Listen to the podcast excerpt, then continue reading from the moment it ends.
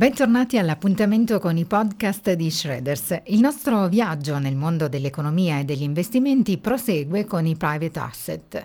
Parliamo di una tipologia di investimento sempre più richiesta, ma proviamo a capire come funzionano e a cosa è dovuto questo fascino insieme a Richard Deming, co-head of Private Equity Investments Europe di Shredders. Perché gli investitori guardano con sempre maggiore interesse ai private asset?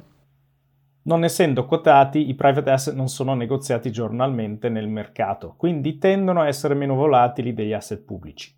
I fondi di private asset sono concepiti tipicamente per i grandi investitori istituzionali, ma negli ultimi due anni diverse strutture hanno cercato di eliminarne la complessità operativa, permettendo a banche, intermediari e gestori patrimoniali di offrire queste soluzioni ai loro clienti privati.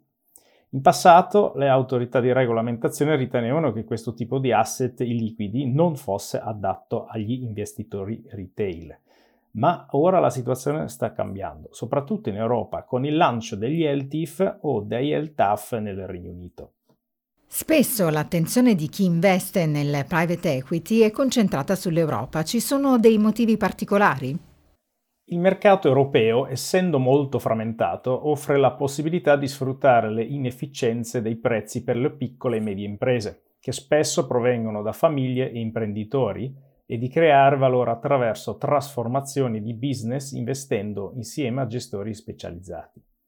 Le piccole e medie imprese possono avere un maggiore potenziale di miglioramento operativo poiché di solito hanno meno risorse, team di gestione meno esperti e processi inefficienti.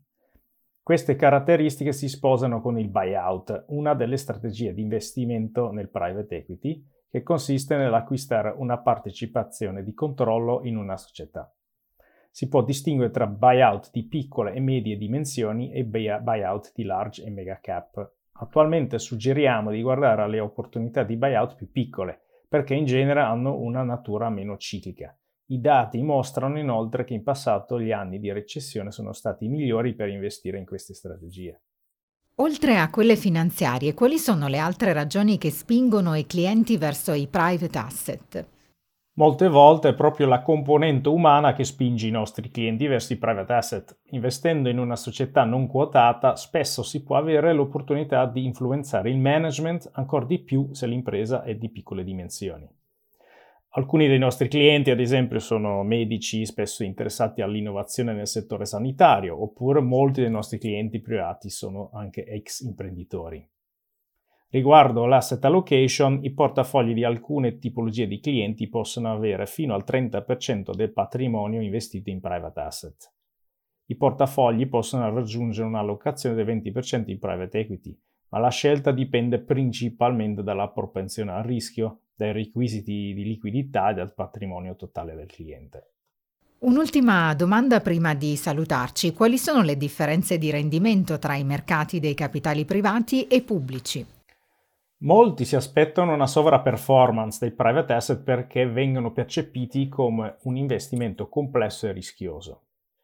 Da un punto di vista di governance, il private equity in particolare offre protezioni molto forti. Si può assumere controllo di una società e quindi si ha un'influenza molto maggiore sull'investimento rispetto all'investimento pubblico.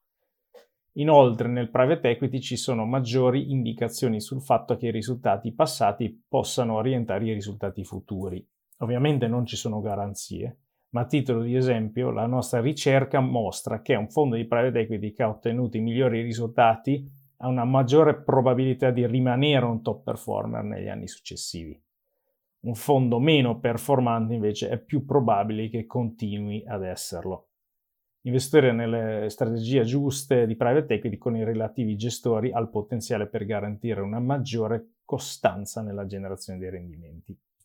Bene, ora il funzionamento dei private asset è sicuramente più chiaro. Grazie a Richard Deming, co-head of Private Equity Investments Europe di Shredders per essere stato con noi. Appuntamento al prossimo podcast di Shredders.